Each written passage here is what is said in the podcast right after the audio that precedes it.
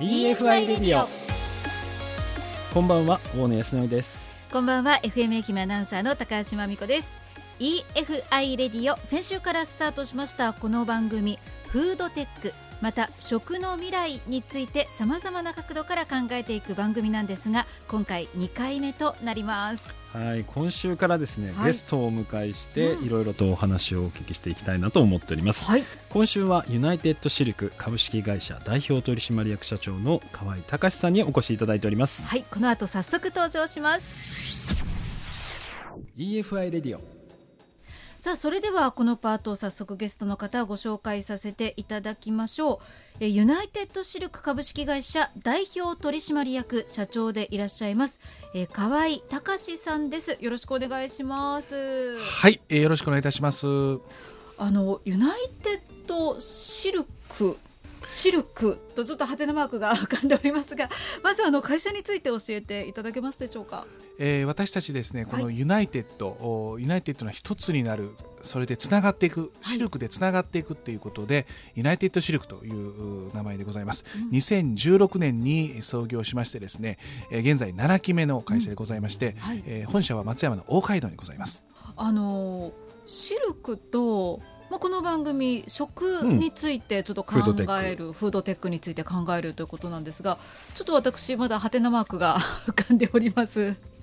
そうですね。確かに、はい、まあ、シルクというと皆さん繊維、うん、着物生糸っていうもう本当に繊維っていうことが頭の中でハテナがあるんですが実はフードこの食への挑戦っていうのを去年からやってるんですね。はい。そうこれね知らない人結構多いんですよこのフードテックの領域で結構今シルク注目されておりましてこの食料安全保障の観点からも注目されている食なんです。スーパーフードって言っていいんですかね？そうですね。このシルクといったまあ高タンパク必須アミノ酸も豊富でまさにこのフードセキュリティですね、まあ、食の安全ということを考えた時にこの重要なタンパク源になってくるということなんですね。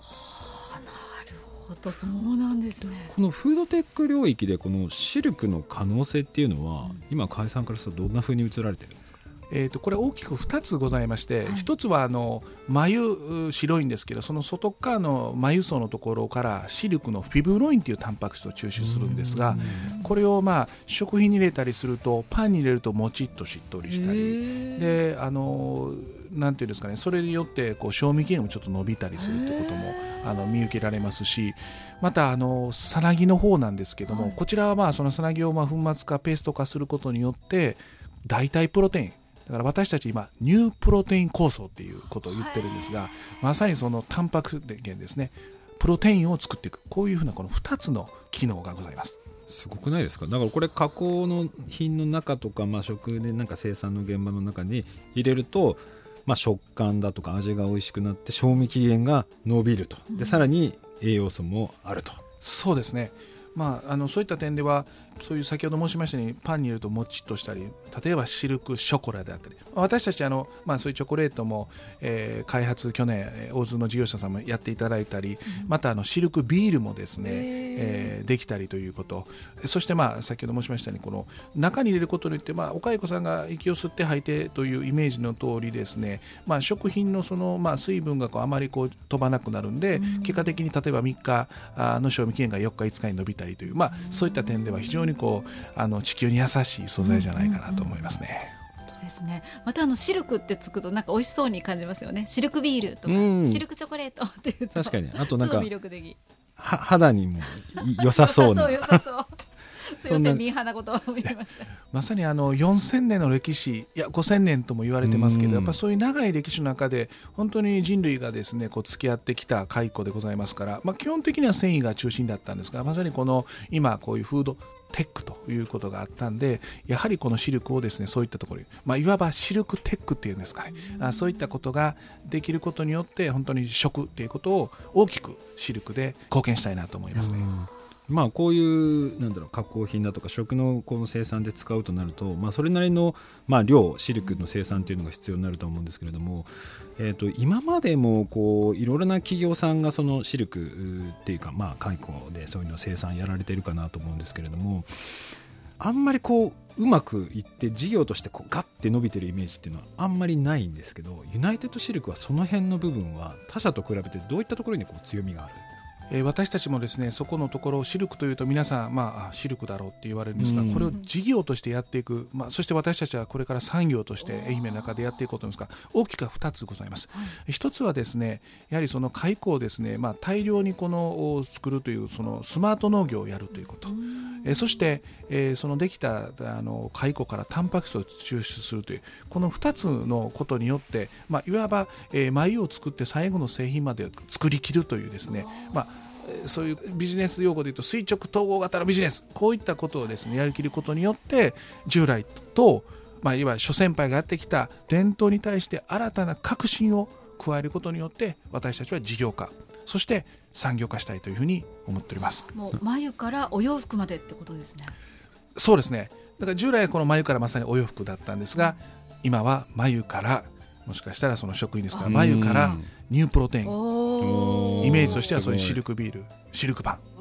シルクショコラ。こんなところですね、はい、このスマート農業のところもう少しちょっと詳しくお聞きしたいんですけど、うんうん、具体的にはそのシルクの生産にそのスマート農業というのはどういうところでこう関わってくる感じはいあのお蚕さんやっぱり作るというのはですね皆さんまあこうやってご気になっている方おお昔のとこの,、ま、あの眉をこう育ててたそういう方もたくさんいるんじゃないかと思います、えー、実はそういう農家さんがやるに対して自分たちはですね、まあ、クリーンルームの中で自動でこの蚕を育てるということがあるんで従来に比べてあの生産効率っていうんですかね。だから同じ面積あたりでいうと大体12から13倍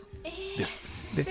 あの、まあ、雇用も創出したいんですけれども、はい、我々のその自動化の工場だとあのいわゆる労働時間も3分の1ぐらいになってましてですね、まあ、あのそういった点であのいるのは桑畑です。ですからあのいわゆる愛媛県の中の中間産地のですね桑畑これはまあどんどんいるんで、あとはそういった点ではその桑を植える農業という点では地域を共に作る地域競争で皆さんにまた、えー、お願いしたいなとでも、えー、自分らのこの工場に関しては私たちがそれをこのスマート農業としてですね新しいプラントをですねもう今今治と松山にあるんですけれどもさらに規模拡大をこれからしていきたいと思います。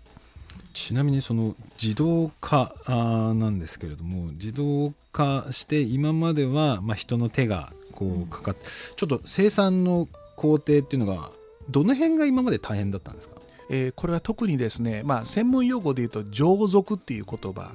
があるんですけども、うん、まあ、蚕がこの眉になるっていうですね、うん、お蚕さんがふにゃふにゃと動きながら眉を作る。そういう時にいろんなところにこう移動したりするので、まあ、そこのところのやっぱりこうやりくりっていうのは人海先生大変でした、うん、もう一つありますね。あと餌をやるですね。お蚕さんも当然生き物ですから、でも私たちは、えー、普通に一般に仕事してたら土日があるとか、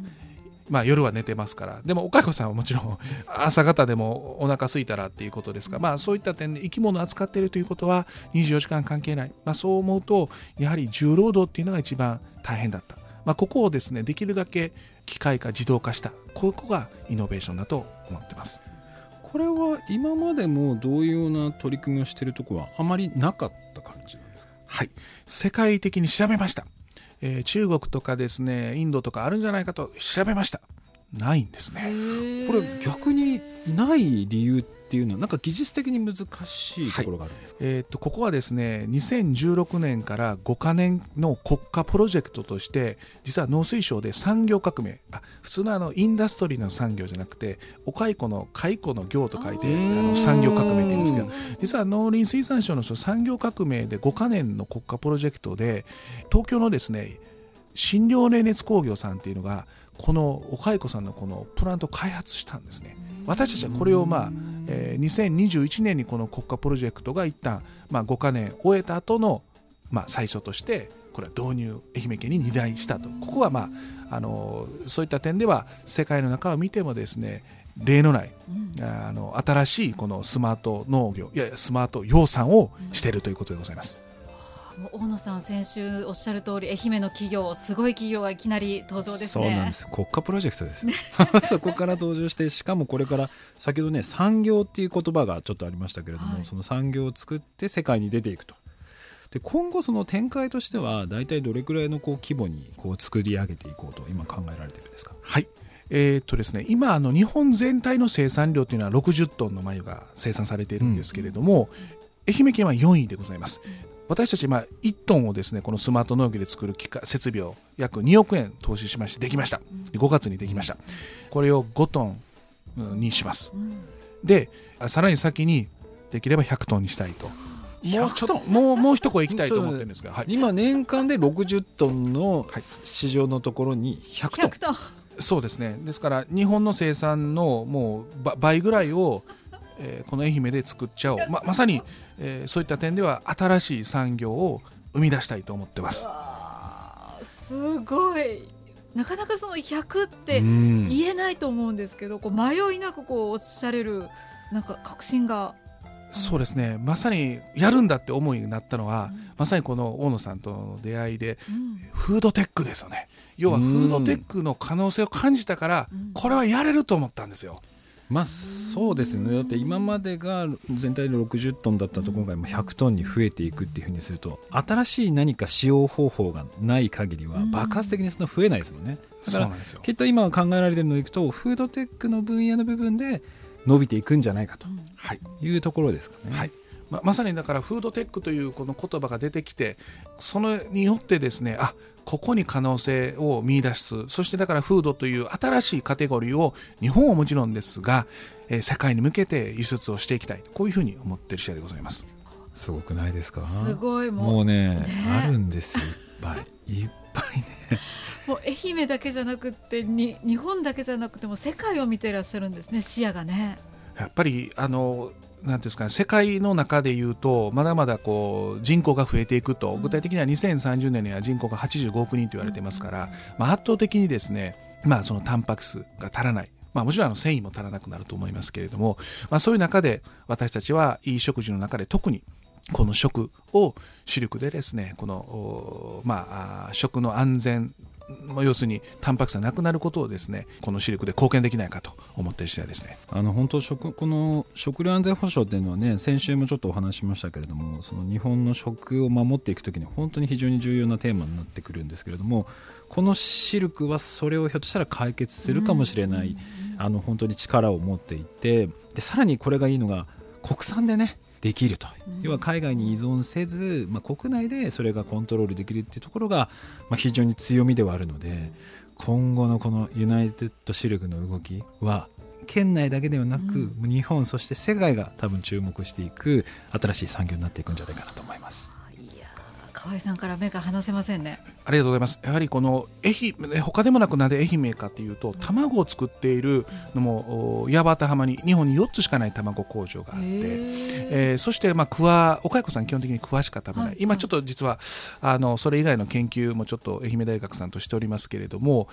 言うと地産地消だから餌も愛媛産で蚕も愛媛産、できたものも愛媛産っていうことで、本当にこの国産の素材はもちろんのことオール愛媛だと、ここもすごくまあ産業という点では重要になっていくんじゃないかなと思ってます。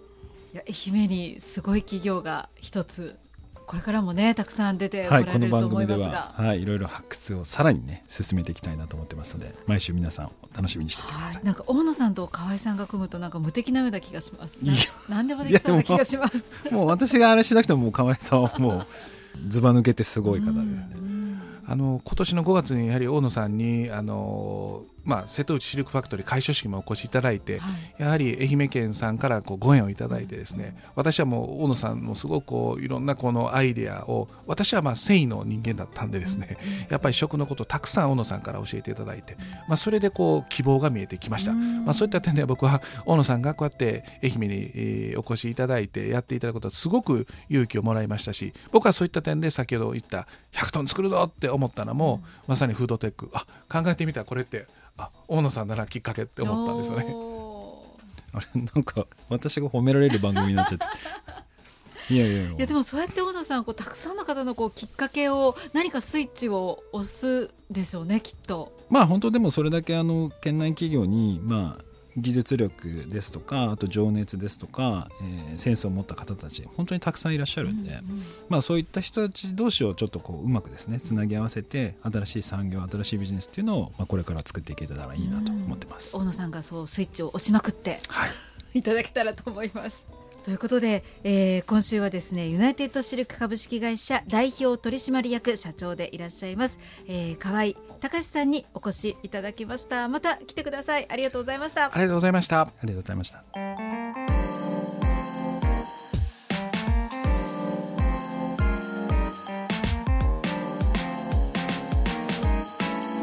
EFI トピックス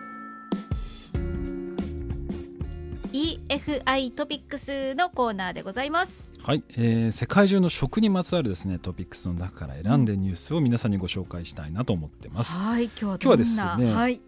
Google です。グーグーグル？ねもうまさにその反応。もういただきました。食？もうねそうなりますよね、はい、実はこのグーグル我々が知らないところで実は食の領域すごく挑戦してるんですよね。そうなんだで、まあ、たくさんありすぎてちょっともうあれなので今日は1個だけ。養殖やってるんですよ。養殖？そうイメージなくないですか？全然ないです。しかもねものすごいんですよ、はい、何がすごいって、はい、魚一匹一匹を正確に把握しこの子が病気になってるとか成長がどどれくらいとかっていうのを正確に把握してるんですよ、はい、えちょっと待ってちょっと待って 頭でちょっと映像を思い浮かべますけど。え何匹とかいう単位じゃないですよねあもうもう何万匹。何万匹。何万匹何十万匹っている魚をまあ要は3人のオペレーターが巨大なモニター画面を見ながらコントロールする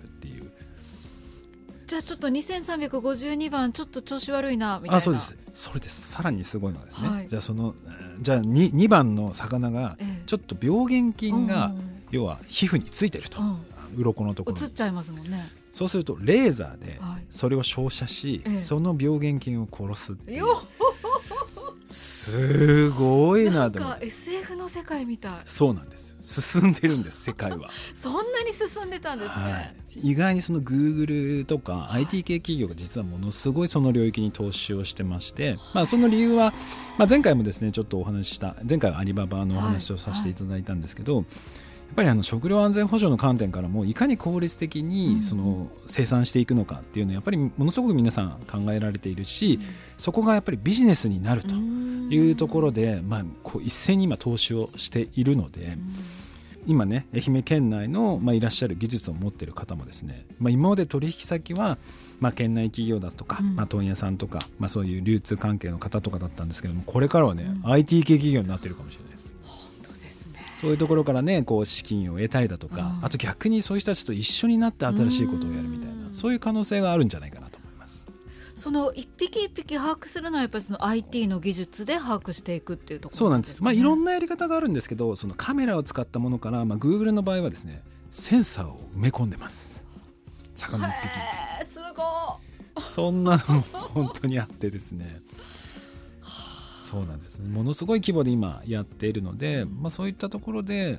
あの海外からのそういう資本をこう呼び寄せて、うん、県内のそのノウハウっていうのを使って新しいことを仕掛けていくっていうことも十分に可能かなと思ってますので、本当ですね、はい、まあ、これからもですねこういった世界の情報っていうのをこの番組で伝えていければなと思っております、はい、よろしくお願いします。以上今週の EFI トピックスのコーナーでした。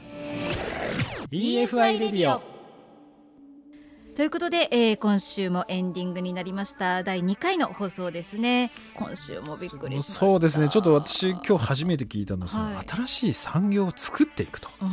もうその市場を拡大していくじゃなくてもう今までなかった規模の新しいものを作っていくというのもちょっと感動しましたね。ねなんかこう事業を起こすじゃなくて産業を起こすってまた一つね大きな夢を見てらっしゃる河合さん、はい、いや頼もしい。はいいやもうそういったねあのゲストに続々来てもらおうかなと思ってるんですけど、うん、来週のゲストは？来週のゲストはですね株式会社クリエ代表取締役社長の出口智子さんです。またすごい方みたいです。ねまた来週ちょっと話聞くの非常に楽しみにしております、はい、皆さんまた来週お会いいたしましょう。EFI レディオ大野康則でした。高橋真美子でした